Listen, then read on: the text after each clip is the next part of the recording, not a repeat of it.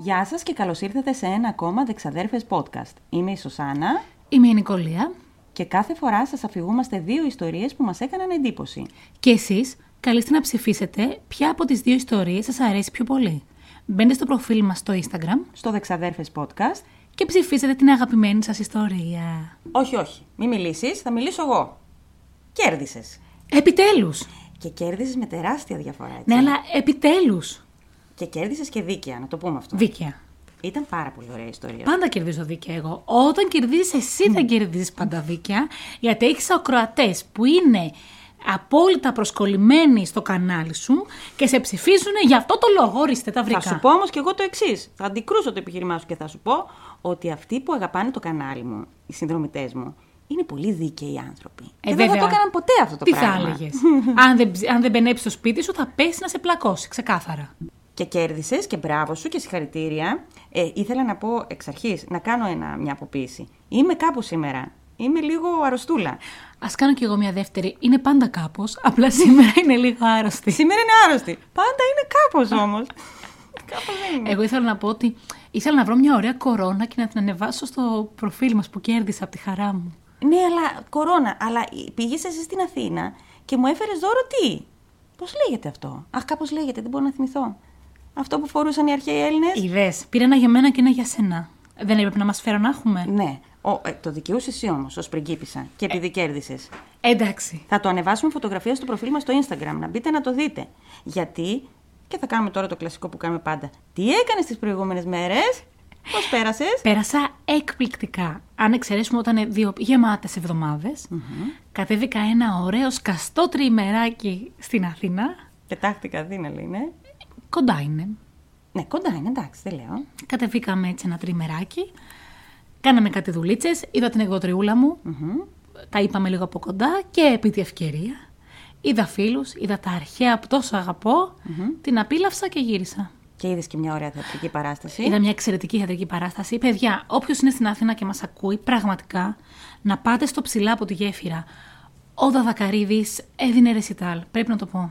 Πολύ σπάνια μου μιλάς για θεατρική παράσταση με τόσο ενθουσιασμό. Δηλαδή, συγκλονισμένη ήσουν. Ναι. Και βλέπω, ξέρεις, βλέπω πάντα, βλέπω πολλές. Ναι. Εγώ Θεσσαλονίκη δεν ανεβαίνω όλες όσες θα ήθελα να δω. Ήταν συγκλονιστική. Αφού βγήκαμε από την αίθουσα και δεν μπορούσα να συνειδητοποιήσω τι είδαμε, τι παρακολουθήσαμε. Αυτό έλεγα και πριν, ότι ξέρεις ότι η ταινία ή η παράσταση που είδες είναι καλή όταν βγαίνεις και δεν μπορείς να μιλήσεις. Ναι, Είσαι συγκλονισμένη. ναι, και εμείς δεν, δεν μπορούσαμε να πούμε λέξη ένας στον άλλον. Εγώ τι έκανα; Αρρώστησες. Αρρώστη. Εν τω μεταξύ, είναι πολύ περίεργο γιατί. Γενικά, εγώ σπάνια αρρωσταίνω. Ναι. Πολύ, σπ- δηλαδή, είχα χρόνια να αρρωστήσω. Κάθε βράδυ ανεβάζω πυρετό και κάθε πρωί με περδίκι. Ε, καταπληκτικό. Ωραία, οπότε τώρα βρεθήκαμε πρωί. Ναι. Οπότε Που είμαι είσαι καλά. περδίκι. Και επίσης κατάφερα και, ανε, θα- και ανέβασα και βίντεο το οποίο θα γίνει δημόσιο. Βασικά, εσείς τώρα που ακούτε, το βίντεο έγινε δημόσιο χθες. Οπότε ανέβηκε χθες για εσάς το βίντεο. Γιατί εμείς σήμερα που το γράφουμε, επειδή καθυστερήσαμε γιατί ήταν άρρωστοι, είναι Παρασκευή. είναι Παρασκευή, ναι. Ωραία. Οπότε γιατί έχουμε Παρασκευούλα πρόγραμμα. ζάχαρη, Παρασκευούλα μέλι. Ξεκινάμε. Βεβαίως και ξεκινάμε. Ρίχνω το κερμά. Να ρίξεις το κέρμα. Κορώνα. Κορώνα. Πάλι εγώ έτσι, ξεκινάω. ναι. Βέβαια, βολεύεσαι. Δεν έχεις έτσι. να μου πεις κανένα περίεργο σήμερα. Καμιά άσχετη πληροφορία. Είπαμε για το θέατρο. Εντάξει. Δεν είχα σήμερα. Α, μα ρε παιδί, μ' αρέσουν αυτά. Μ' αρέσουν. Εντάξει, δεν μου το είπες, θα το ετοιμάσω και την άλλη φορά. Επίσης, να ζητήσω συγγνώμη γιατί μου το, έκανε, μου το είπε και η μαμά μου. Δεν στο είπα. Μου το είπε και η θεία. η θεία σου. Παιδιά, άκουσα το προηγούμενο podcast που ήταν πάρα πολύ ωραίο. Αλλά ήμουνα τόσο σπαστικιά που με είχε πιάσει το σπαστικό το γέλιο. Και μου λέει η μαμά μου, πώς σε άντεξε, λέει η Νικολία, λέει. Λέον Εγώ θα σε Τολστόι. χτυπούσα, λέει, να ξέρεις. Λέον Τολστόι. Πολύ υπομονή έκανες. Γενικά. Γι' αυτό σήμερα δεν θα μιλήσω καθόλου, να ξέρεις. Όχι, μωρέ. ε, Νομίζω ότι αυτό είναι το καλό που είμαστε τι διαδραστικές. Είμαστε διαδραστικοί. Interactive πήγα να πω Είπες και το το σκέφτηκα. σπαστικιά πολύ ευγενικά, να ξέρεις. Είσαι διαδραστική για Σε μένα. αγαπώ, είσαι ξαδέλφη μου. Άλλο αυτό, και εγώ σ' αγαπώ. Λοιπόν, σήμερα θα σε πάω εκδρομή. Ναι, σοφά. Ε, ωραία. Γιατί ήμουν εγώ εκδρομή, να πάω και σένα. Θα σε πάω λοιπόν σε ένα εκπληκτικό μέρος, το Μπένιγκτον. I know about Bennington. Το ξέρω από το ύφος σου. Εγώ, όπως καταλαβαίνετε όλοι, όλα αυτά που διαβάζω δεν τα ήξερα, δεν τα ξέρω νωρίτερα. Πρώτη φορά τα διαβάζω και συγκλονίζομαι. Μ' αρέσει όμως που βλέπω τον ενθουσιασμό σου. με πράγματα που εγώ ίσως έχω ακούσει, ας πούμε, παλιό. Μ' αρέσει πάρα πολύ. Για ξεκινά. Λοιπόν, το Μπένιγκτον ανήκει στο Βερμόντ των Ηνωμένων Πολιτειών. Εγώ λοιπόν το Βερμόντ το ήξερα από μία σειρά που είχε στην, σε ένα συνδρομητικό κανάλι, το Scandal Η Scandal ήταν μία τύπισσα, η οποία ήταν... ε, Το Scandal είναι όνομα. έτσι λεγόταν η σειρά. Α, οκ. Είναι μία τύπισσα η οποία ε, ξελάσπωνε τα μικροσκανδαλάκια, χοντροσκανδαλάκια στο λευκό οικό και τον περιγυρό τους. Και αυτή την τύπησα την ερωτεύτηκε σφόδρα ο πρόεδρος των Ηνωμένων Πολιτειών. Ωραία. Ε, στο τέλος δεν ήταν μαζί, ποτέ μην αναρωτηθείς. Βέβαια, της έλεγε αυτός ότι μόλις τελειώσει από την προεδρία και τα λοιπά, δηλαδή 4-4-8 χρόνια κάπως έτσι, θα είναι μαζί. Ε, και ενδιάμεσα στο Βερμόντ είχε χτίσει μια εξαιρετική μονοκατοικία τύπου cottage μόνο για τους δυο τους. Γιατί όταν περάσουν αυτά τα χρόνια μπροστά, ε, να μείνουν εκεί και να ζήσουν τη ζωή τους ερωτευμένοι μεγαλύτερη. Έλα, δεν, θα το, Ναι. δεν θα το σχολιάσω. Έτσι ήξερα λοιπόν το Βερμόντ. Ναι. Το Βερμόντ είναι στα σύνορα με τον Καναδά. Σε αυτή λοιπόν την περιοχή, στο Βερμόντ, που είναι μεγάλη περιοχή, δεν είναι μικρή, συνέβαιναν γύρω στο 1950 πάρα πολλά ανεξήγητα γεγονότα. Εγώ αν έταξα και λίγο πιο παλιά, θα τα πω στην πορεία, γιατί δεν ήξερα να τα πω στην αρχή, να τα πω στο τέλος, να τα βάλω εμβόλυμα. Τελικά, επειδή είμαι απόλυτα πιστή στις σκέψεις μου, θα τα πω όποτε να είναι. Ωραία. Και γίνονταν αυτά τα ανεξήγητα γεγον- γεγονότα, για τα οποία έγραψε ένας ερευνητής σε ένα βιβλίο. Και το ονόμασε «Το τρίγωνο του Μπένιγκτον». Ναι. Μέχρι πρώτη ξέραμε μόνο το τρίγωνο των Βερμούδων. Τώρα ήρθε και το τρίγωνο των Μπένιγκτον. Και μάλιστα αυτό το τρίγωνο των Μπεν- του Μπένιγκτον πρώτη φορά το είπε σε μια ραδιοφωνική εκπομπή. Κάτι σαν εμάς τώρα. Γιατί και εμείς Αλήθεια. είμαστε μια ενδυνάμει ραδιοφωνική εκπομπή. Είμαστε εν δυνάμει, ακούτε χορηγούλιδες. Ο άνθρωπος αυτός έψαξε όσο πιο πολύ μπορούσε. Από τον 18ο αιώνα, άπικοι που είχαν κάνει την κοινότητά τους εκεί και στηρίζονταν στην υλοτομία και την εξόριξη άνθρακα, γίνονταν αναφορές ότι υπάρχει κάποιο τέρας στο δάσος. ναι. Ή αντίστοιχα, οι ηθαγενείς, ακόμα πιο πίσω, θεωρούσαν ότι το μέρος είναι καταραμένο. Αυτές ήταν οι πολύ παλιές πληροφορίες. Πάμε να δούμε τώρα τι άλλη έρευνα έκανε αυτός ο υπέροχος ερευνητής. Είμαστε στις 12 Νοεμβρίου του 1945. Αυτό που μου αρέσει πολύ σε αυτή την ιστορία είναι ότι όλη η ιστορία διαδραματίζεται τέλη Νοέμβρη με αρχές Δεκέμβρη. Αυτό το θυμάμαι, ναι. Και είχε και ένα.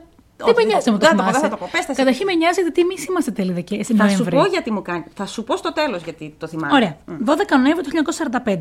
Εκείνο το βράδυ, ο Μίντι Ρίβερς, 74 ετών, κάτοικος του Μπένιγκτον, εξαίρετος άνθρωπος και φοβερός γνώστης του βουνού και έμπειρος κυνηγός, θα έβγαινε για κυνήγι στο Hell Hollow, νότιο-βυτικά του Βερμόντ. Μαζί με μια ομάδα ακόμη τεσσάρων ατόμων. Πήγαν για κυνήγι άνθρωποι, κάτι που συνήθιζαν ούτως ή άλλως. Κατά τη διάρκεια της επιστροφής από το μονοπάτι Long Trail, έχει σημασία το μονοπάτι, γι' αυτό το αναφέρω, αλλιώς εγώ τέτοιες πληροφορίες δεν δίνω. Στο οποίο είχαν κατασκηνώσει κιόλας, δηλαδή πήγαν, είχαν κατασκηνώσει το Long Trail το μονοπάτι, πήγανε για κυνήγι και γυρνούσαν πίσω στον τόπο κατασκήνωσή τους. Για άγνωστο λόγο, ο Μίντι επιτάχυνε ελαφρώς μπροστά τους και χάθηκε από το οπτικό πεδίο των άλλων κυνηγών. Αυτή ήταν και η τελευταία φορά που τον είδαν. Τον ευ- 74χρονο. Ναι. Ωραία. Ήταν ακμεότατος, γιατί σε βλέπω Ναι, ότι. ήταν Α. ακμεότατος, μπράβο. Πήγανε οι άνθρωποι λίγο πιο μπροστά εκεί που είχαν κατασκηνώσει και φαντάζονταν ότι θα τον βρουν εκεί. Ναι. Αλλά δεν τον βρηκαν. Και άρχισαν να ανησυχούν πω κάτι του συνέβη. Ζήτησαν τη βοήθεια των αρχών για να τον εντοπίσουν με κάποιο τρόπο. Το μόνο που βρήκαν ήταν μια δική τους σφαίρα που είχε πέσει κοντά σε ένα ριάκι. Τίποτα άλλο. Ούτε πατημασιές στο χώμα, ούτε είναι από τα ρούχα τους στα κλαβιά, ούτε κάποια κοιλίδα αίματος. Τίποτα. Σαν να άνοιξε εκεί και να τον κατάπιε. Δεν βρήκαν λοιπόν ούτε πατημασιές, ούτε χώμα, ούτε είναι από τα ρούχα τους στα κλαβιά, ούτε κάποια κοιλίδα αίματος. Όπως σου είπα, ο Μίντι ήταν πάρα πολύ έμπειρος ε, κυνηγός, θα τον έλεγες και ιχνηλάτη, και γνώστης τεχνικής, τε- τεχνικών πραγμάτων και την επιβίωση. Συνεπώς, ήταν πολύ δύσκολο να χαθεί και μετά να καταλήξει όλο και πιο βαθιά μες στην καρδιά του δάσους. Δεν θα του συνέβαινε ποτέ αυτό βάσει των γνώσεων που είχε. Και η απουσία ενός πτώματος απέκλειε το σενάριο του ατυχήματος ή της επίθεσης από κάποιο άγριο ζώο. Το μόνο που μπόρεσαν να πούν σαν εξήγηση ήταν πως είχε πέσει στο νερό και είχε πνιγεί ή είχε πεθάνει από υποθερμία σε κάποιο μέρος που δεν είχαν ψάξει. Παρόλο που έκαναν εντατικές έρευνες. Αυτό όμως που δεν τέριαζε με το Μίντι σε όλη την υπόθεση ήταν ότι εκτός από δεινός κυνηγός ήταν και δεινός ψαράς. Ήξερε πάρα πολύ καλό κολύμπι. Όλες οι άλλες εξηγήσεις, που δεν μπορούσαν να βρουν τίποτα άλλο, περιείχαν το στοιχείο του μεταφυσικού. Ναι, μ' αρέσει. Και έτσι επιβεβαιώνονταν οι ηθαγενείς που έλεγαν ότι το μέρος είναι καταραμένο. Μέχρι σήμερα κανείς δεν ξέρει τι συνέβη στο Μίντι. Δεν τον βρήκαν ποτέ. Ποτέ. Ούτε βρήκαν κάποια άλλη εξήγηση. Αλλά δεν είναι μόνο αυτό το θέμα μας με τον Μπένικτο. Εννοείται. Συνεχίζουμε λοιπόν στο 1946 και συγκεκριμένα 1 Δεκεμβρίου, ένα χρόνο σχεδόν μετά από τον Μίντι, όπου η 18χρονη Πόλα Βέλντεν σπούδασε στο κολέγιο του Μπένικτον τέχνες. Η Πόλα ήταν κόρη ενός πολύ γνωστού σχεδιαστή. Ήταν πολύ επιμελής, παρακολουθούσε όλες τις διαλέξεις της και είχε και μια δουλειά μερικής απασχόλησης πρωινή.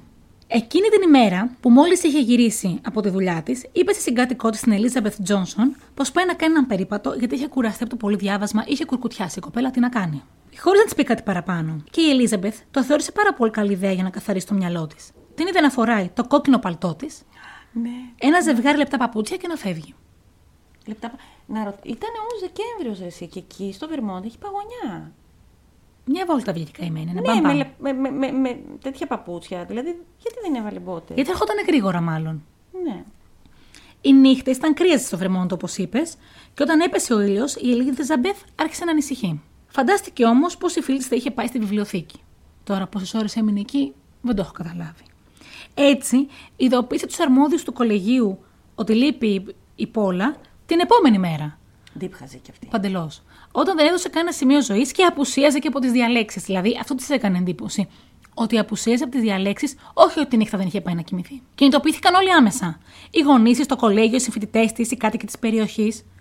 Και έτσι άρχισαν να έρχονται τα πρώτα στοιχεία. Η Πέννη, μία κυρία, δεν μπορώ να μιλάω τα ονόματα, δεν έχουν και καμία σημασία, είπε πως είδε μια κοπέλα να τρέχει κατά μήκος ενός λάκου, ο οποίος μετά ευνήθηκε με, μπου- με μπουλντόζα, μήπως είχε ταφεί ζωντανή εκεί. Ναι. Δεν βρήκαν τίποτα. Λίγο μετά, ένας οδηγός αυτοκινήτων είπε ότι μια κοπέλα που τέριαζε στην περιγραφή έκανε το stop και του είπε πως θα πήγαινε για πεζοπορία στο μονοπάτι Long Trail. Εκεί που εξαφανίστηκε ο Μίντι. Τι Και ο οδηγό- πεζοπορία, μωρέ. Και ο οδηγός την άφησε στο μονοπάτι. Άλλος κι αυτός. Μετά, ένας τζασοφύλακας είπε πως την είδε και την προειδοποίησε για τον τίσιμό της. Ε, ναι. Ένας λογικός άνθρωπος. Δεν του έδωσε όμως καμία σημασία η Πόλα και συνέχισε να περπατάει. Τέλος, ένας πεζοπόρος θυμήθηκε μια κοπέλα να τον ρωτάει πού κατέληγε το Long Trail. Και εκείνος της απάντησε στον Καναδά. Αλήθεια. Ναι. Από εκείνη την ώρα, 4 το απόγευμα, χάθηκαν τα ίχνη της. Μία ώρα μετά είχε ήδη νυχτώσει και είχε αρχίσει να χιονίζει, με τη θερμοκρασία να είναι πολύ χαμηλά, πολύ χαμηλότερα από το μηδέν. Προσπάθησε η αστυνομία να συντονίσει τις έρευνες, ήρθε η πολιτιακή αστυνομία του Connecticut, γιατί δεν είχε κάποιο άλλο, κάποιον άλλο τομέα η αστυνομία εκεί στο Vermont, και μάλιστα έδιναν αμοιβή 5.000 δολάρια σε όποιον την έβρισκε ή έδινε χρήσιμες πληροφορίες. Που για τότε ήταν πάρα πολλά. Πάρα πολλά. χρήματα. Τα πράγματα μπλέχτηκαν ακόμη περισσότερο όταν μια σερβιτόρα στη Μασαχουσέτη. Σου έχω πει ότι η αγαπημένη μου λέξη στα αγγλικά είναι Μασαχουσέτη. Στα αγγλικά μα. ναι, είναι Massachusetts. Την αγαπώ αυτή τη λέξη. Και εγώ έχω κάποιες λέξεις έτσι που μου αρέσουν. Ναι. Είναι ωραία, ναι, όχι, είναι ωραία. Στη Μασαχουσέτη, λοιπόν, είπε πως είχε σερβίρει την πόλα και της φαινόταν πάρα πολύ ταραγμένη και τη θυμότανε. Περίμενε. Η Μασαχουσέτη πόσο είναι από εκεί; Αρκετά. Και σίγουρα δεν είναι στο long trail το μονοπάτι για να φτάσει στον Καναδά. Την είδε μετά; Το απόγευμα και τη Το σέρβιρε. ίδιο απόγευμα. Όχι, δεν υπάρχει περίπτωση. Έτσι είπε, δεν είπε ποια στιγμή ακριβώς η σερβιτόρα. Ακούγοντας το αυτό, ο πατέρας της εξαφανίστηκε για 36, για 36 ώρες. Ο οποίος πατέρας της ήταν ενεργός σε όλη την ε, δουλειά για την έρευνα. Ναι, μήπως πήγε μέχρι. Είπε λοιπόν πως πήγε να το ερευνήσει μόνος του. Ναι. Αυτό όμως τον έκανε κύριο ύποπτο. Γιατί υπήρχαν ήδη φήμες πως η Πόλα είχε προβλήματα με τους γονείς της, ουσιαστικά χώριζαν και ήταν συνεχώς θλιμμένη. Α, έλα ρε, αυτό δεν το ήξερα. Ο πατέρας της το αρνήθηκε βέβαια και είπε πως γι' αυτό, για τη θλίψη της, έφταιγε το αγόρι που της άρεσε. Ψάξαν οι αρχές, βρήκανε και το αγόρι που της άρεσε, τους ανακρίναν και τους δύο και δεν βρήκαν κανένα στοιχείο. Τους δύο εννοείς τον πατέρα και το αγόρι; Ναι. Ωραία. Τα σενάρια πάλι του προσανατολισμού, της υποθερμίας ή της επίθεσης από κάποιο ζώο φαίνονταν όλο και πιο απίθανα, γιατί συνέχιζαμε και εδώ να έχουμε απουσία πτώματος. Κάποιοι είπαν πως μπορεί να είχε φύγει με κάποιον στον Καναδά. Αλλά δεν υπήρχε αυτός ο κάποιος πουθενά, σε καμία σ- πτυχή της ζωής της. Και κάποιοι άλλοι σκέφτηκαν πως αυτοκτόνησε. Που δεν έχει καμία λογική. Οι κοντινοί της άνθρωποι υποστήριξαν έντονα πως δεν υπήρχε καμία πιθανότητα γι' αυτό. Πως δεν ήταν άνθρωπος, ούτε με τέτοιο χαρακτήρα, ούτε έδειχνε τέτοια δείγματα. Έτσι σκέφτηκαν πως μπορεί κάποιος δολοφόνος να της επιτέθηκε και να ξεφορτώθηκε το πτώμα της σε κάποιο άλλο σημείο στο δάσος, πολύ βαθιά. Δεν θα ήταν βέβαια κάτι πρωτόγνωρο αυτό για την περιοχή. Μάλιστα, υπήρχε ένας ύποπτος που είχε προσαχθεί έπειτα από καταγγελίες φίλων του πως ήξερε πού είναι το πτώμα της Πόλα. Δεν, είχε όμως στοιχεία, δεν είχαν όμως στοιχεία και δεν τον κράτησαν. Τον άφησαν ελεύθερο. Λίγα χρόνια αργότερα βρέθηκε ένας σκελετός και νόμιζαν πως είναι της Πόλα και θέλουν το μυστήριο. Αλλά τελικά δεν ήταν της Πόλα. Ποιανού ήταν όμως αυτός ο σκελετός; Ήταν πολύ παλιότερος. Δεν έλεγε πουθενά πα- ποιανού ήταν. Που και αυτό είχε ενδιαφέρον. Και πάλι δεν μπορούν να καταλάβουν τι συνέβη στην Πόλα. Ναι, αλλά και αυτό για το σκελετό δεν το ήξερα. Γιατί να βρεθεί ένας σκελετός μέσα στο δάσος, φαντάζομαι; Μμμ. Πώς βρέθηκε αυτός Θα σου πω σε λίγο πού μου ταιριάζει αυτός ο σκελετός. οκ. ε, για αυτό το σκελετό δεν βρήκα καμία άλλη πληροφορία. Και έτσι φτάνουμε τρία χρόνια μετά την εξαφάνιση της Πόλα. Την 1η δεκεμβριου του 1949. Ε, πριν συνεχίσεις, έχω παρατηρήσει ένα συγκεκριμένο pattern, ένα μοτίβο, ότι πάρα πολλά πράγματα περίεργα, παραφυσικά, οι δολοφονίες, οι περίεργες δολοφονίες, συμβαίνουν τέλη Νοεμβρίου μέχρι 10-15 Δεκεμβρίου το πολύ. Είναι τυχαίο που τέλη Νοεμβρίου έχεις γενέθλια. Α, όχι, ναι, Ωραία. όχι, δεν, δεν μ' άρεσε αυτό. Τέλεια. δεν ακούστηκε καλό. Ε, παρατηρήστε το, παιδιά. Πολλά περίεργα πράγματα συμβαίνουν τέλη Νοεμβρίου με αρχές Δεκεμβρίου. Εγώ αρχές Δεκεμβρίου έχω γιορτή. Οπότε Ναι. είμαι καλυμμένη. Αυτό παράξενο. Ε, είδες. Για πες. 1η λοιπόν Δεκεμβρίου του 49 δηλώνεται αγνοούμενος ο James Τέτφορντ. Ο James γύρισε πίσω στο σπίτι του μετά το τέλος του Δευτέρου Παγκοσμίου Πολέμου. Με πολύ χαρά γιατί να βρει τη γυναίκα του, αυτόν τον που τον κρατούσε ζωντανό και αυτά που νιώθουν όλοι οι άνθρωποι που γυρνάνε μετά από κάποιον τόσο σκληρό πόλεμο. Οποιοδήποτε πόλεμο, σπίτι τους. Όταν λοιπόν γυρίζει, αντιλαμβάνεται ότι έχει εξαφανιστεί η γυναίκα του. Το σπίτι ήταν απείραχτο, όλα τους τα πράγματα στη θέση τους και όσο και αν έψαξε, δεν τη βρήκε πουθενά. Δεν είναι αυτό που μας αφορά η γυναίκα του αυτή τη στιγμή. Θα μπορούσε να έχει φύγει με κάποιον άλλον, παιδί μου. Δεν υπήρχε κανένα δείγμα. Δεν πήρε κλειδιά, δεν πήρε λεφτά, δεν πήρε τα χαρτιά της, δεν πήρε τίποτα. Οκ. Απλά και τον περίμενε. Και είμαστε και μετά από ένα πόλεμο. Φαντάζομαι πόση χαρά να έχει αυτή η γυναίκα. Ναι, αν είχε βρει ενδιάμεσα κάποιον άλλον, αν αυτός έλειπε. Καμία κάποιο- τέτοια πληροφορία δεν έφτασε σε αυτόν. Ναι. Και όσο και αν έψαξε, δεν μπόρεσε να τη βρει. Έτσι, πήγε επίσκεψη στους συγγενείς του στο St. Albans στο Vermont. Στο γυρισμό από το St. Albans προς το σπίτι του στο Bennington, γιατί στο Bennington ήταν το σπίτι του, μπήκε στο λεωφορείο, αποχαιρέτησε τους συγγενείς του και ξεκίνησε. Οι υπόλοιποι 14 επιβάτες τον θυμούνται να επιβιβάζει στο λεωφορείο και λίγες ώρες αργότερα να κοιμάται. Κανείς δεν τον είδε να αποβιβάζεται από Ναι, το λεωφορείο. ναι. Όταν όμως έφτασαν στο Bennington, ο Τζέιμς δεν ήταν στη θέση του. Οι αποσκευές και ένα χαρτί με τα δρομολόγια των λεωφορείων ήταν εκεί, στην άδεια του θέση. Αυτός άφαντος. Οι συνεπιβάτες επέμεναν πως τον είχαν δει λίγο πριν φτάσουν στο Μπένιγκτον να είναι εκεί. Και φαντάζομαι ότι ένα λεωφορείο που πάει τόσο μακριά δεν σταματάει κάθε τρεις Όχι βέβαια, δεν έκαναν στάση πουθενά. Κάποιος δεν τον έβλεπε, δεν γίνεται. Ή έστω ο οδηγός θα τον θυμόταν. Και τον είχαν δει, γι' αυτό είναι πολύ σημαντικό ότι τον είδαν λίγο πριν τον Μπένιγκτον, γιατί φτάνανε. Ναι. Και μετά άφαντος. Και ακόμη αγνοείται. Έλα, αυτό είναι απίστευτο όμως. Έλα τώρα, αν μέχρι τώρα δεν σε έχω πείσει πως κάτι τη βαίνει στον Μπένιγκτον, Και η γυναι... αυτό με τη γυναίκα του δεν το ήξερα. Θυμόμουν αυτόν που είχε εξαφανιστεί. Τη γυναίκα αυτού τη βρέθη. Τη... βρέ- όχι. Ποτέ. Ποτέ. Αν ακόμη δεν σε έπεισα, ξαναλέω, έχω κι άλλο. Για πες, για πες, ναι. Ένα χρόνο μετά, στις 12 Δεκεμβρίου του 1950, η μητέρα του Πολ σταθμεύει το αγροτικό της αυτοκίνητο κοντά στην περιοχή που είχε εξαφανιστεί ο Μίντι και η Πόλα Περίμενε. στο Long Trail. Ο Πολ ήταν αυτός που εξαφανίστηκε. Όχι, στο λεωφορείο. όχι. Άλλος είναι ο Πολ. Α, οκ, ναι. Θα σου πω τώρα ποιος είναι ο Α. Πολ. Σταθμεύει λοιπόν εκεί που είχε εξαφανιστεί ο Μίντι και η Πόλα. Ο γιος της είναι Πολ. Α, και αυτή είναι πολλά. Τι γλυκό. Αυτή που είχε εξαφανιστεί είναι Πόλα. Αχ, ναι. Μπράβο. Ζήτησε λοιπόν από τον 8χρονο γιο της, τον Πολ, Ναι. να μείνει στο αυτοκίνητο μέχρι να βγει να ταΐσει τα γουρούνια της οικογένειας. Εκεί πιο πέρα είχαν τα γουρούνια τους οι άνθρωποι. Ναι. Και δεν ήταν η πρώτη φορά που θα έκανε κάτι τέτοιο. Σε λίγα λεπτά ήταν πίσω. Ο Πολ όμως έλειπε. Πόσο χρονών ήταν ο Πολ; Οκτώ. Οκτώ. Έλειπε. Τηλεφώνησε κατευθείαν με την αστυνομία η μαμά του, η οποία αστυνομία μετά την εξαφάνιση της Πόλα είχε δημιουργήσει ένα επίσημο τμήμα για τέτοιες υποθέσεις στο Βερμόντ. Πόσο Ναι. πια. Η μητέρα είπε ότι ο μικρός της γιος, ο Πολ, φορούσε ένα κόκκινο μπουφάν, ακριβώς όπως η Πόλα. Ναι. Που η Πόλα φορούσε ένα κόκκινο μπουφάν Ναι. και ο Πολ φοράει ένα κόκκινο μπουφάν. Αχ, Θεέ μου, έχεις γίνει σαν εμένα. Βρίσκεις συνδέσεις παντού. Αλλά υπάρχει αυτή η συνδέση. Δεν γίνεται δηλαδή. Παρ' όλα αυτά, δεν τον βρήκανε. Δεν τον βρήκανε. Φέρανε εκπαιδευμένο σκυλί, Ναι. το οποίο μπόρεσε να βρει τη μυρωδιά του μικρού και να ακολουθήσει αυτή την οσμή μέχρι τον, αυ- τον αυτοκινητόδρομο. Από όπου και μετά χάνονταν απότομα τα ίχνη του. Α, μήπως κάποιος τον Είπαν λοιπόν πως το αγόρι αποφάσισε να διασχίσει το δάσος και κατέληξε στο δρόμο όπου κάποιος τον απήγαγε.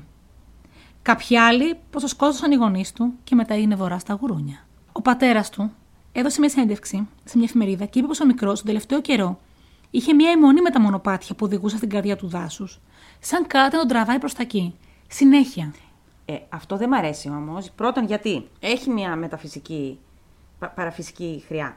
Αλλά είναι σαν ο πατέρας να δημιουργεί Εντυπώσεις για να έχει άλλους. λόγους για να εξαφανιστεί το παιδί από μόνο του. Δεν μ' αρέσει. Οι ηθαγενείς βέβαια Ναι, ναι. έλεγαν πως υπάρχει μια όρατη δύναμη που μπορούσε να σε υπνοτίσει και να σε τραβήξει την καρδιά του δάσους χωρίς να αφήσεις κανένα ίχνος πίσω σου. Λογικό.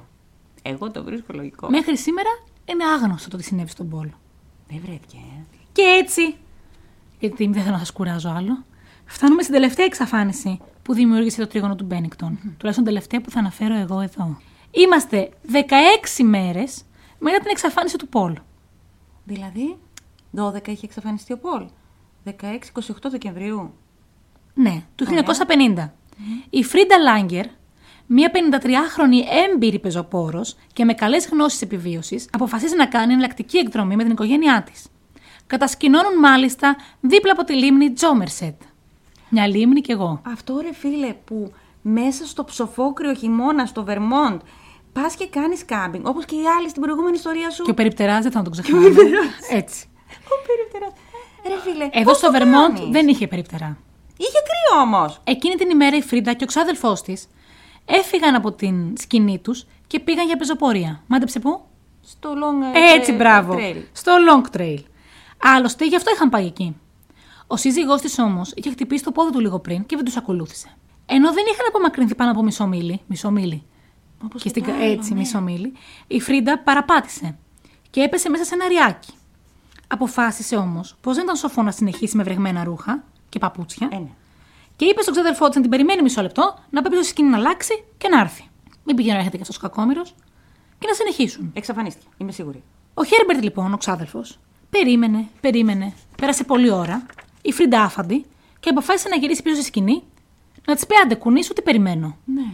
Και εκεί βρίσκει το σύζυγο, Ναι. ο οποίος του λέει ότι η Φρίντα δεν επέστρεψε ποτέ. Όπως καταλαβαίνεις, οι αστυνομικοί αντέδρασαν ραγδαία. Ήταν πια ετοιμοπόλεμοι. Μετά από 7, ξέρω εγώ, περιστατικά. Είχαν εμπειρία οι άνθρωποι. Σηκώθηκαν ελικόπτερα. Ήρθε ο στρατός από τη Μασαχουσέτη. Βγήκανε τα σκυλιά. Ήρθανε 400 άτομα για να προσπαθήσουν να την βρουν. Α, κάνανε χαμό. Ναι.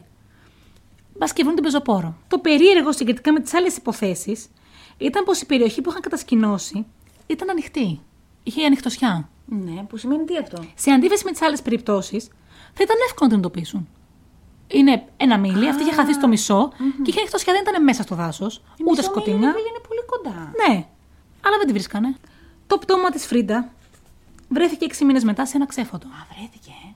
Ναι, έξι μήνες μετά σε ένα ξέφωτο. Και αυτό ήταν το περίεργο. Το σώμα της ήταν τελείως εκτεθειμένο και δεν υπήρχε ίχνος που να δείχνει πως είχε θαυτεί ή καλυφθεί. Εκεί που ήταν 6 μήνες. Και εκτός ότι ήταν σε ένα ανοιχτό μέρος, άρα θα μπορούσε να εντοπιστεί εύκολα και την πρώτη φορά, στο συγκεκριμένο μέρος που τη βρήκανε, είχαν κάνει άπειρες έρευνες οι διασώστες. Δεν ήταν εκεί. Μάλιστα, ήταν από τα σημεία που είχαν ξεψαχνίσει γιατί ήταν πιο εύκολο προσβάσιμο και για τους εθελοντές. Και το σώμα της ήταν σε τόσο προχωρημένη αποσύνθεση, που κανένα πόρισμα δεν μπορούσε να διεξαχθεί για ό,τι της συνέβη. Και έτσι άφησε άλυτο το μυστήριο του θανάτου της. Και έξι μήνες μετά. Εγώ τώρα σκέφτομαι το εξής. Αν εξαφανίστηκε τέλη Δεκεμβρίου, έγινε όλο αυτό το περιστατικό. Έχει χιόνια εκεί, φαντάζομαι, δεν είναι. Τα χιόνια θα είχαν λιώσει μετά από τρει-τέσσερι μήνες. Δεν είχε πάνω της κανένα ίχνος. Από χώμα, από υγρό, Α το καλό. από οτιδήποτε. Και έτσι λοιπόν καταλήγουμε στη φλέγουσα ερώτηση της ημέρας. Ναι. Τι συνέβη πραγματικά στον Μπένικτον. Ας υποθέσουμε λοιπόν την ύπαρξη ενός μεγάλου ζώου ή ενός τέρατος. Ναι. Ωραία. Θα ακούγαμε κραυγές, Ναι. θα βρίσκαμε πτώματα. Ε, Άρα τι να αφήνουμε αυτή την εκδοχή; Ε, Το κυριότερο που με κάνει να αποκλείσω αυτή την ε, εκδοχή, ε, πέρα το ότι υπήρχαν μαρτυρίες πιο, και πιο παλιά ότι έχουν δει ένα τέρας εκεί στο δάσος. Είναι οι πιο πολλές μαρτυρίες για τον Bigfoot, είναι σε εκείνη την περιοχή. Ναι. Όμως, αν υπήρχε κάποιο, πες, παιδί μου, δεχόμαστε αυτή τη θεω- τη θεωρία, δεν θα βρίσκανε, δεν θα ήταν Μα αν- ακέραια τα, τα- Φυσικά. τα, τα και αν μη τι σώματα. άλλο, η, η φριντα όπως και ο Μίντι, Ναι. εξαφανίστηκε μπροστά στα μάτια αλωνών. Ναι, δεν θα είχαν δει το τέρας. Ειδικά εκεί που λες εσύ, Φρίντα, Θα ήταν είχαν, ανοιχτοσιά. θα είχαν ακούσει φωνές. Θα είχαν ακούσει φωνές, ναι.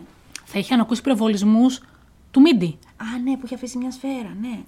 Οπότε αφήνουμε αυτό. Ναι. Εντάξει. Ας πούμε λοιπόν πως θα μπορούσαμε να είμαστε σε μια πρώιμη μορφή κάποιου κατασυρωή δολοφόνου. Ναι. Πολύ ωραία. Τα θύματα μας δεν είχαν τίποτα κοινό. Ηλικία, φύλλο, ε, κοινωνικό επίπεδο, ε, τίποτα. Είχαν κάτι κοινό. Μέναν στον Πένιγκτον. Ναι. Που σημαίνει τι, ότι αν υπήρχε κάποιος serial killer εκεί στην περιοχή και είχε ανάγκη να σκοτώσει, θα σκότωνε όποιον ήταν πρόχειρος. Όχι. Θα έκανε ένα άλλο προφίλ, έλεγε στα άρθρα που διάβασα έτσι εγώ. Θα είχε ένα προφίλ που τουλάχιστον Συγκεκριμένο. Ούτε ναι. οι ηλικίε τους δεν ταιριάζαν. Ήταν 74, ήταν 8χρονο. Ήταν διάμεσα πόσο να ήταν η Πόλα, 20. Η Φρίντα πρέπει να ήταν 45. Δεν είχαν κάτι κοινό. Δεν έχει, ναι. Τώρα λοιπόν, μπορούμε βέβαια να πούμε πως μπορεί να έφταιγε σε κάποιες περιπτώσεις ότι οι άπικοι εκεί είχαν κάνει εξόριξη άνθρακα και είχαν δημιουργήσει υπόγεια δίκτυα. Ενδεχομένως λοιπόν κάποια σημεία του εδάφους να είχαν διαβρωθεί και με αποτέλεσμα κάποιος να πέσει από ύψος σε κάποιο εγκαταλελειμμένο ρηχείο. Αλλά πάλι θα βρίσκονταν ίχνη από αυτό ή έστω κάποια τρύπα. Τώρα με έχεις βάλει το μυαλό μου 42 στροφές. Δεν το ήξερα ότι υπήρχαν αυτά που λες. Βεβαίως. Εκεί. Ή επίσης τα σκυλιά που είχαν φέρει θα βρίσκαν τη μυρωδιά των αγνοωμένων. Ναι. Επίσης όμως ανοίγει εδώ και μια άλλη πόρτα. Αν υπάρχουν υπόγεια περάσματα στο έσω, ρηχεία και όλα αυτά, ποιος ξέρει τι ζει εκεί μέσα; Έλα ρε. Και τέλος, καταλήγω στην αγαπημένη σου, θα είμαι σίγουρη, θεωρία, Ναι. που ήταν βέβαια πρώιμη τότε, Ναι. ότι αυτοί οι άνθρωποι μεταφέρθηκαν μέσω μία πύλης σε ένα άλλο σύμπαν. Ε, ναι. Βέβαια, εδώ πρέπει κάπου να πω Όχι, να μην το πεις. Τελειώνουμε εδώ, ναι. ότι βάσει στοιχείων Ναι. το Vermont κατατάσσεται στην τρίτη θέση στη λίστα με τις περισσότερες θεάσεις υπτάμενων αντικειμένων. Αλήθεια. Άλλωστε, οι πρώτοι πρώτοι κάτοικοι το 1800 έλεγαν πάντα για, μυστηριό, για μυστηριώδη φώτα από τον ουρανό. Έτσι λοιπόν, σου έχω πάρα πολλές εκδοχές για αυτό το τρίγωνο του Μπένιγκτον.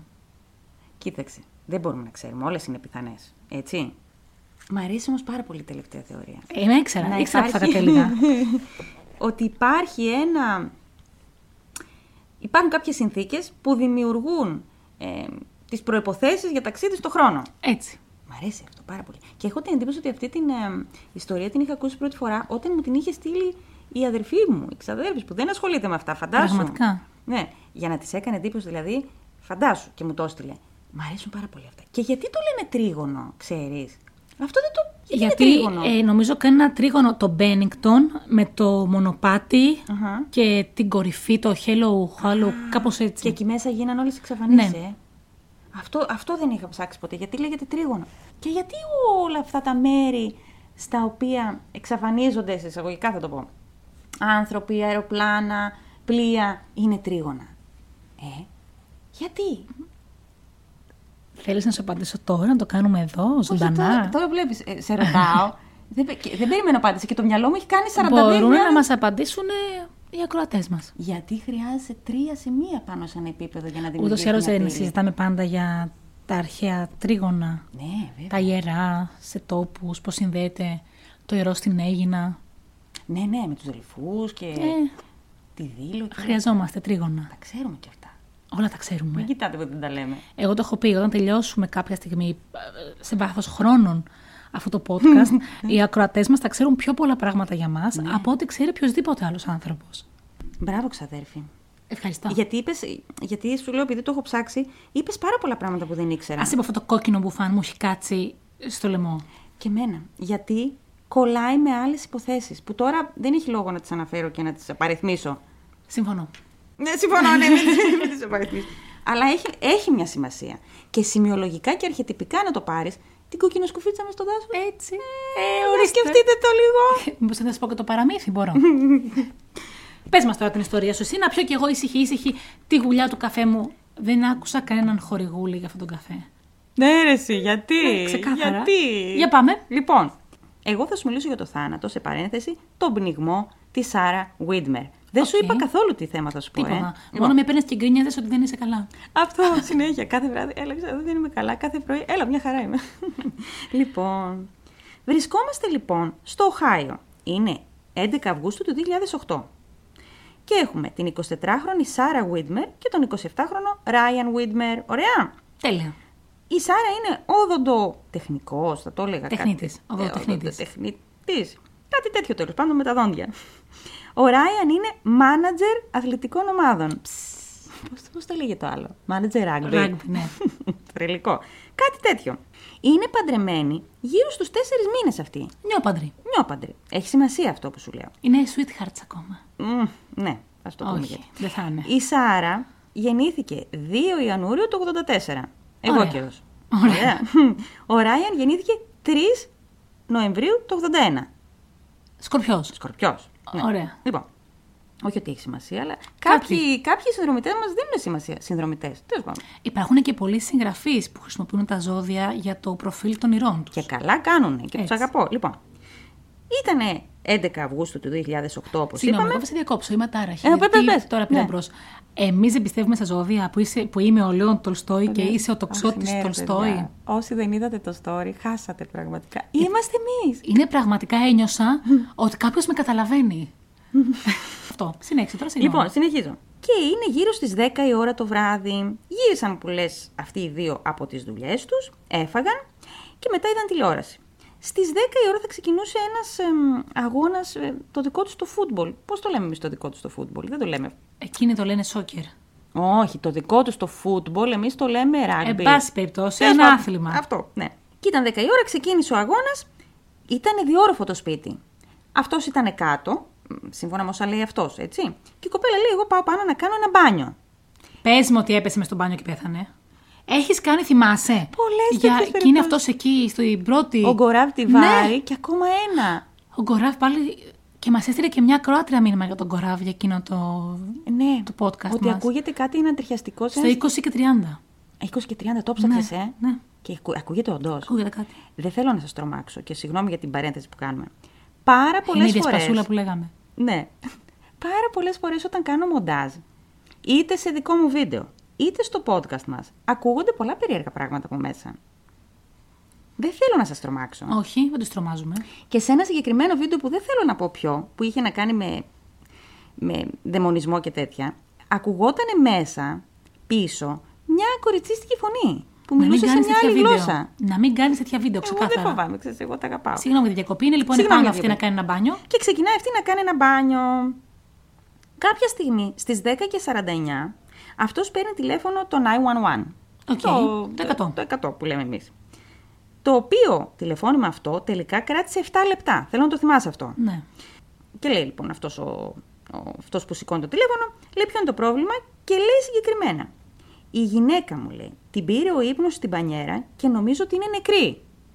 Μάλιστα. Που από μόνο το ολόκληρο δεν έχει καμία λογική. Γιατί, πώς ξέρεις ότι την πήρε ο ύπνος στην πανιέρα και νομίζω ότι είναι νεκρή, δηλαδή είναι σαν να δικαιολογία από πριν αυτό που έχει συμβεί. Δεν ξέρω πώς να το πω. Λέει αυτός, ο, αυτός που σηκώνει. Πώς τον λένε μωρέ αυτός, αυτός που σηκώνει το τηλέφωνο στο 911. Το τηλεφωνικό Στα αγγλικά κέντρο. το τηλεφωνικό, ο, τι- ο τηλεφωνητής. Όχι. Ο τηλε... Αγελαδάρχης. ο... Το τηλεφωνικό κέντρο, α Τέλος μείνουμε πάντων, εκεί. Αυτό, ναι. Ε, του λέει καταρχάς ηρέμησε και πες μου τη διεύθυνση. Λέει αυτό στη διεύθυνση και λέει ο Ράιαν. Νομίζω ότι την πήρε ο ύπνος. Εγώ ήμουν κάτω, ήρθα πάνω και την βρήκα μπρούμητα στην πανιέρα. Μπρούμιντα στην πανιέρα δεν κοιμάται κανείς. Μέσα στο νερό. Υποτίθεται ότι η πανιέρα ήταν γεμάτη ακόμα. Ναι. Ωραία. Συνεχίζουμε. Τα, τα, αυτά, τα κουλά που δεν κολλάνε. Και λέει αυτός, είναι στο νερό. Ναι, λέει. Τώρα βγάζω το νερό. Δηλαδή τράβηξε Ανοίγω την πανιέρα. Ναι, ναι, ναι. Έκανα, λέει, ό,τι μπορούσα. Από μόνος του τα λέει όλα αυτά. Χωρίς να το ρωτήσει κανένας. Μπορεί από τον πανικό του άνθρωπος. ναι. Θα σου πω, σε, σε, σε ένα λεπτό θα σου πω. Σε αυτό το σημείο λοιπόν δεν την είχε βγάλει ακόμα μέσα από την μπανιέρα. Ε, τον ρωτάνε λοιπόν, είναι αυτή ακόμα μέσα η γυναίκα σου; Και λέει αυτός ναι. Και τώρα το νερό στραγγίζει. Αδειάζει Οκ, η μπανιέρα. αδειάζει. Πες μου εσύ τώρα, σε ρωτάω. Μπαίνεις μέσα στο μπάνιο και βλέπεις έναν δικό σου άνθρωπο μπρούμητα μέσα στην μπανιέρα. Και νομίζεις ότι κάτι έχει πάθει. Ποιο είναι το πρώτο πράγμα που κάνεις; Να τον αρπάξεις. Ε, να τον αρπάξεις, ρε φίλε. Και αν δεν τα καταφέρεις να τον βγάλεις, θα γυρίσει στον άσκελο αυτός. Δεν θα μείνει μπρούμητα. Αυτό δηλαδή. ε, Η, η ενστικτόδης αντίδραση, όταν βλέπεις κάποιον να τον βγάλεις. Και εγώ, ας πούμε, που είμαι 50 κιλά άνθρωπος και να έβρισκα τον άντρα μου μέσα στην πανιέρα, θα τον τραβούσα όπως μπορούσα. Οπότε, καταλαβαίνεις ότι εκεί κάτι δεν πάει καλά. Μετά από 29 δευτερόλεπτα, το τονίζω αυτό, 29 δευτερόλεπτα, λέει ο Ράιαν, εντάξει, στράγγισε το νερό. Καταλαβαίνεις ότι 29 δευτερόλεπτα για να στραγγίξεις μια ολόκληρη μπανιέρα, που έχει πνιγεί ένας άνθρωπος, υποτίθεται. Δηλαδή δεν έχει λίγο νερό.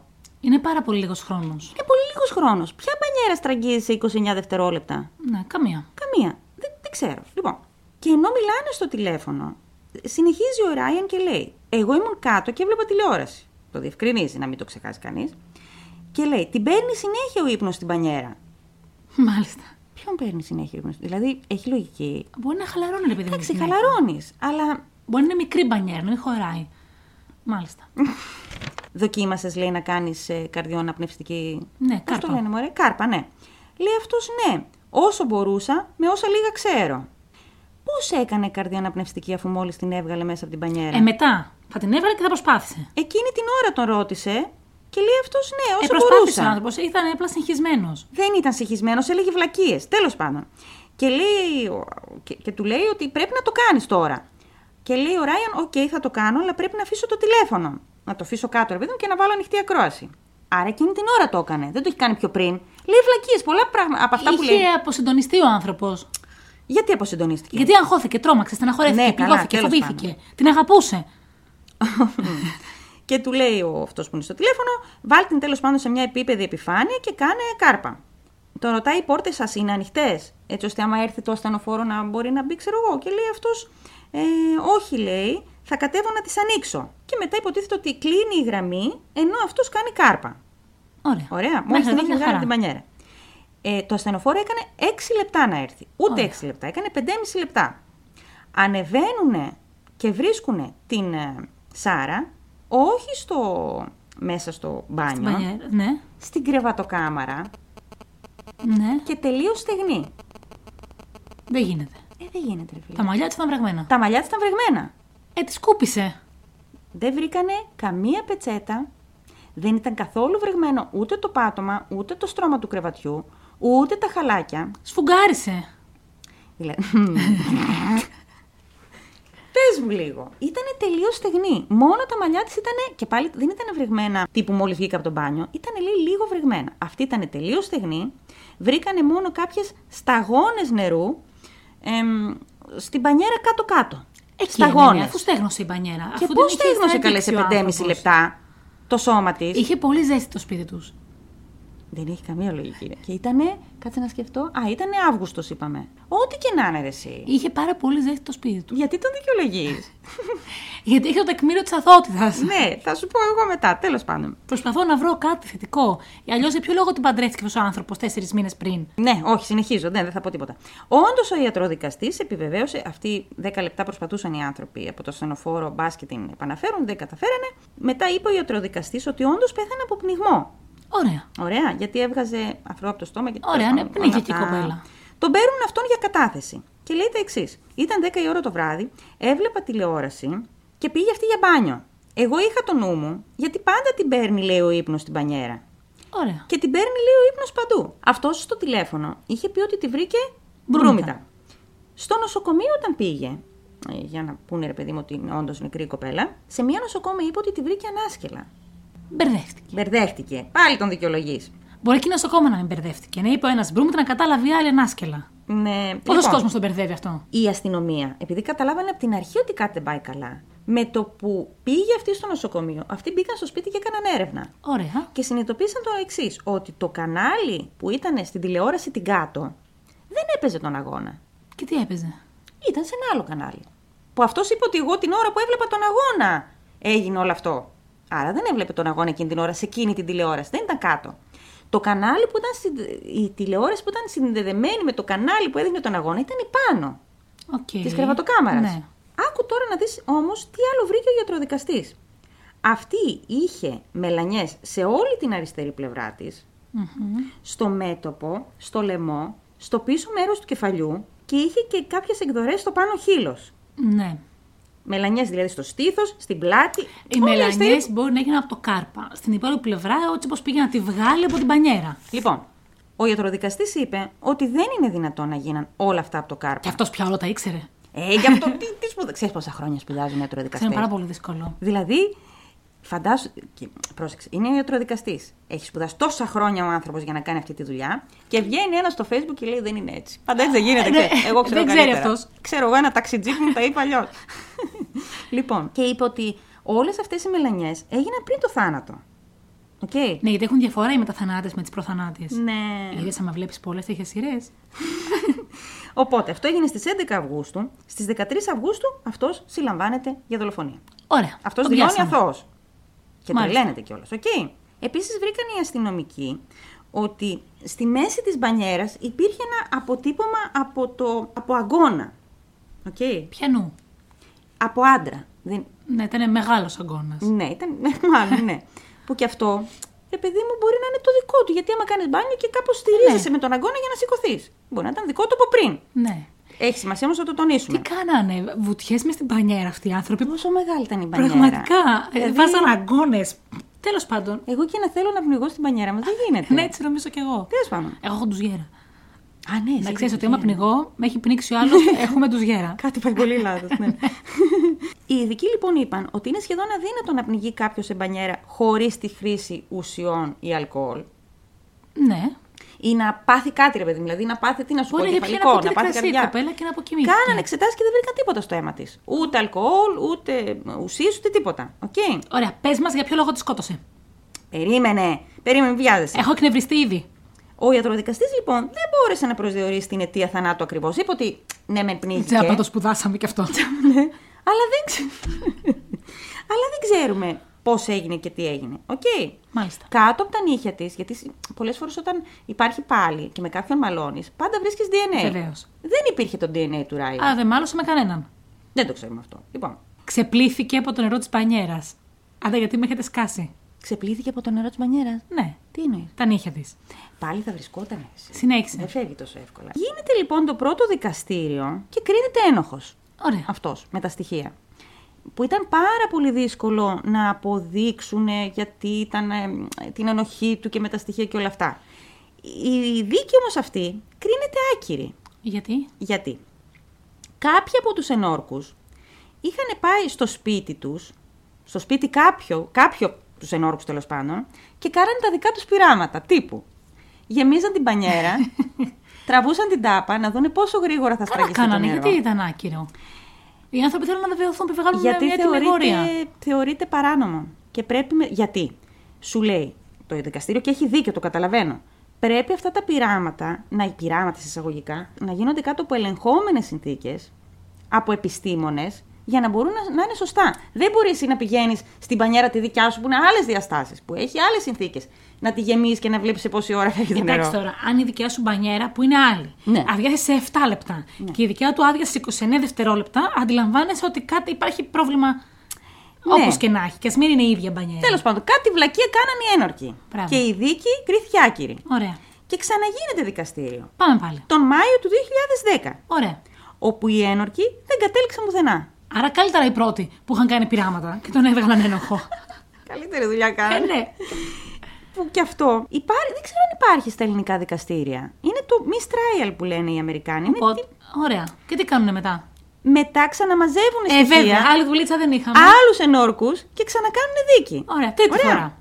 Τρίτη φορά, τον Ιανουάριο του 2011. Γίνεται η τρίτη δίκη, που σε αυτή τη δίκη η υπεράσπιση έφερε, σε αυτή τη δίκη, την τρίτη δίκη πλέον, η υπεράσπιση έφερε ειδικούς που είπαν ότι η Σάρα είχε μία πάθηση νευρολογικής φύσεως, η οποία έμοιαζε με ναρκοληψία Ναι.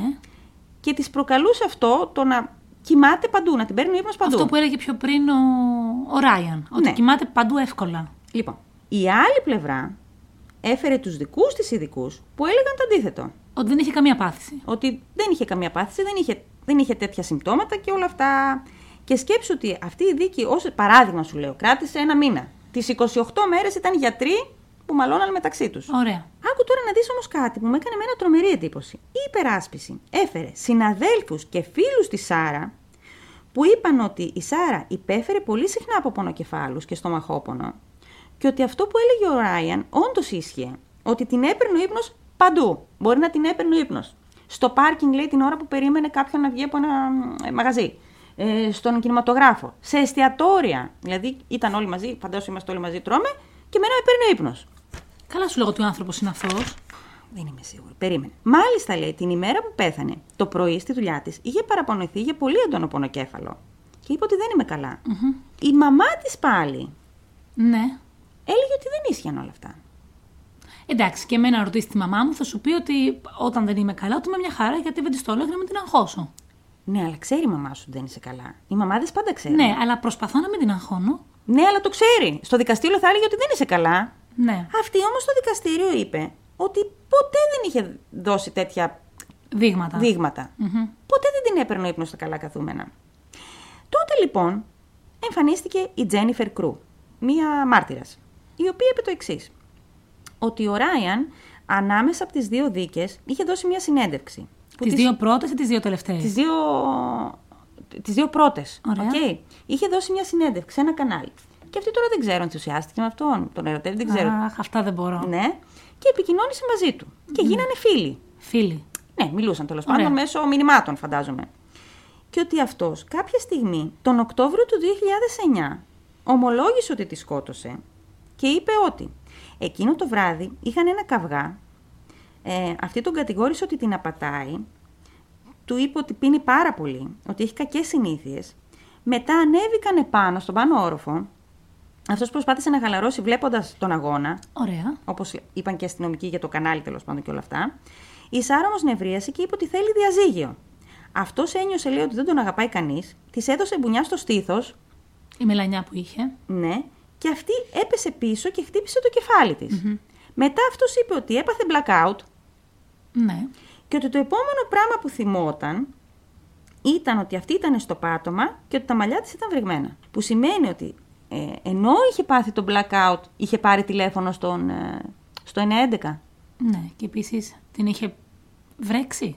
ή ε, έπαθε blackout και ξύπνησε αφού είχε πάρει τηλέφωνο το 911 Ναι.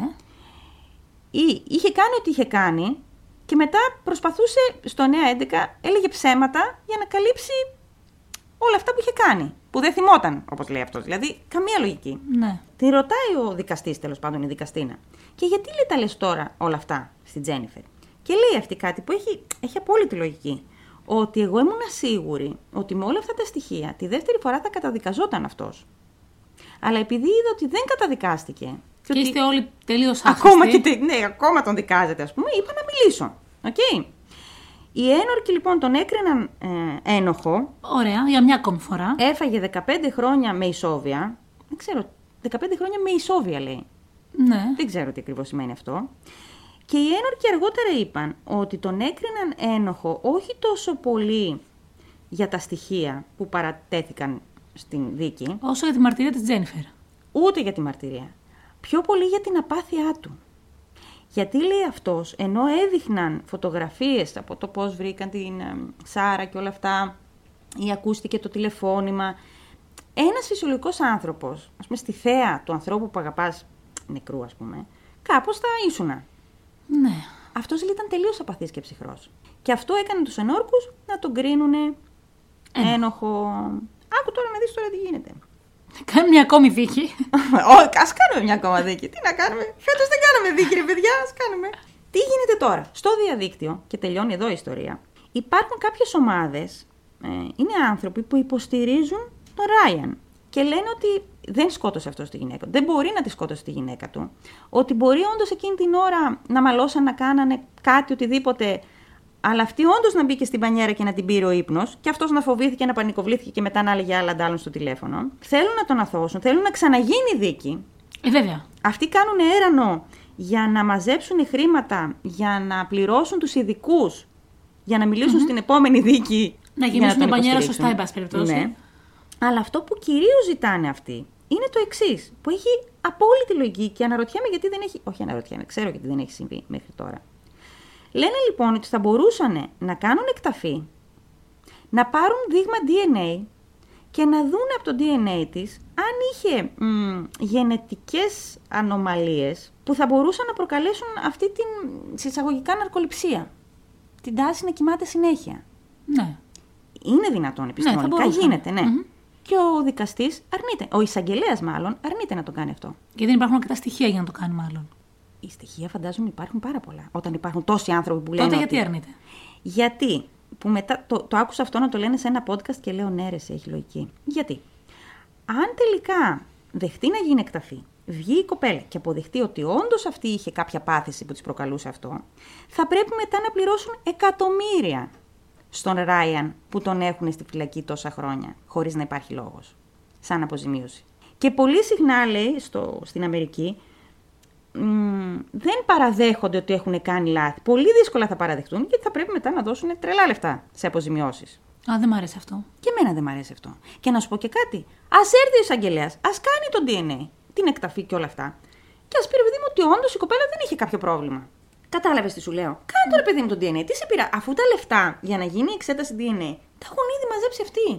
Ναι. Δεν θα τα πληρώσει η πολιτεία. Δεν θα τα πληρώσει ο Ράιαν, δεν θα τα πληρώσει κανείς.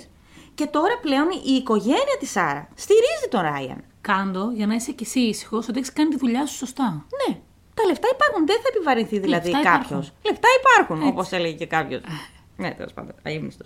Οπότε εσύ τι πιστεύεις ότι έγινε; Απ' την αρχή σου πω ότι τη σκότωσε αυτός; Το πίστευες, ε; Ναι. Γι' αυτό τον. ε, Είναι ηλίθιος φόνος για να το έχει κάνει. Θα μου πεις δεν υπάρχουν ηλίθιοι; Προφανώς. Εννοείται εσύ και μπορεί. Αλλά να- όχι. Γιατί, γιατί το πιστεύεις αυτό; Δεν μου καθόταν καλά τίποτα.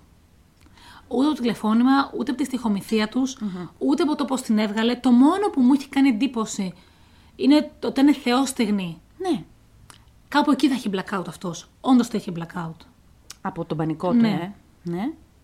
Αυτό θα, δηλαδή θα είχε μισή αλήθεια και μισή λάθος περιγραφή. Δεν θα την έχει σκοτώσει αυτός. Άσε που δεν το θέλω, εμένα αυτά δεν μ' αρέσουν. Παντρεύτηκαν δύο άνθρωποι για να του σκοτώσει μετά από τέσσερις μήνες. Τέσσερις μήνες. Αυτά δεν μ' αρέσουν. Και μάλιστα είπαν οι φίλοι τους ότι δεν τους είχαν δει ποτέ να μαλώνουν. Αυτό σου λέω. Δεν μπορεί. Δεν θέλω να θεωρώ ότι κάποιος μετά από τέσσερις μήνες που τον αγαπάει τον άλλο και έχουν παντρευτεί αποφάσισε να τον σκοτώσει. Δεν θα μου το χαλάσεις εσύ τώρα. Και σκορπιός με εγώ καιρό. Δεν θα μου το χαλάσεις εσύ τώρα. Σκορπιός δεν ταιριάζει με κανέναν. δεν θα μου το χαλάσεις Γιατί εσύ εγώ τώρα. του αγαπάω τους σκορπιούς. Έχεις και εσύ προβλήματα. Έχω πολλά προβλήματα, ναι. Άρα εγώ συμφωνώ. Ο Ράιν είναι αθώος. Να πληρώσει η πολιτεία, κυρία μου. Να πληρώσει, δεν είναι. Ορίστε. Και εγώ δεν διαφωνώ. Πρέπει να γίνει DNA. Να εξεταστεί το DNA. Να σου πω όμως κάτι. Να μου πεις. Εμένα η μόνη ερμηνεία που έχει λογική μέσα στο μυαλό μου. Και εγώ δεν πιστεύω ότι τη σκότωσε αυτός. Ιδέε. Ε, θα ήταν το πιο λογικό. Όμως. Πιστεύω, θα σου πω τι πιστεύω ότι έγινε. Ότι εκείνο το βράδυ όντως μαλώσανε. Συμφωνώ. Ότι όντως μπορεί να φωνάξαν πάρα πολύ. Αυτή μετά να πήγε στην πανιέρα, να την πήρε ο ύπνος, όντως, να πνίγηκε. Και αυτός πάνω στον παντικό του προσπαθούσε να τη βάλει, να τη βγάλει. Να... Ε, Έκανε το νερό, τράβηξε, πήρε τηλέφωνο. Τη χτυ... Α, Και είπε ένα σωρό ψέματα, γιατί κατά βάθος ήξερε ότι αυτός θα κατηγορηθεί πρώτος. Ναι, συμφωνώ. Και έλεγε βλακίες, έλεγε ψέματα. Ούτως ή Απ' άλλως την άλλη πάντα όμως, όταν ναι, πεθαίνει ένας σύζυγος, Ναι. κατηγορείται ο άλλος σύζυγος. Ναι, απ' την άλλη όμως, γιατί ήταν τόσο ψυχρός στο δικαστήριο και δεν αντιδρούσε; Γιατί μπορεί να κουράστηκε πια. Ναι, Μετά ξέρω από ότι- τρεις δίκες θα μου ε, Ναι, πεις. σου λέει εντάξει, φτάνει, αυτή είναι η λύθη. Δεν ξέρω εσύ. Και νομίζω ότι πρέπει να το ψάξουμε πάρα πολύ για να καταλήξουμε στη μία εκδοχή ή στην άλλη, δηλαδή στη δολοφονία ή στο ατύχημα. Όπως και να έχει, χάθηκε μια, μια γυναίκα, μια ζωή. Έτσι. Και είναι δυσάρεστο. Αυτό είχαμε να σας πούμε σήμερα. Σας είπαμε για μια τριπλή δίκη και για ένα τρίγωνο στο Πένικτον. Ναι. Ε, Αχ, τι ωραία τα έδεσες. ευχαριστώ. Αυτή είναι η δουλειά μου. Φίλε, ναι. Αυτή είναι η δουλειά μου, λέει. Η δουλειά Ε, μου. Γι' αυτό γράφω. Δουλίτσα μου. Πάρα πολύ μ' άρεσε η ιστορία σου. Και η δικιά σου. Την καημένη της Σάρα.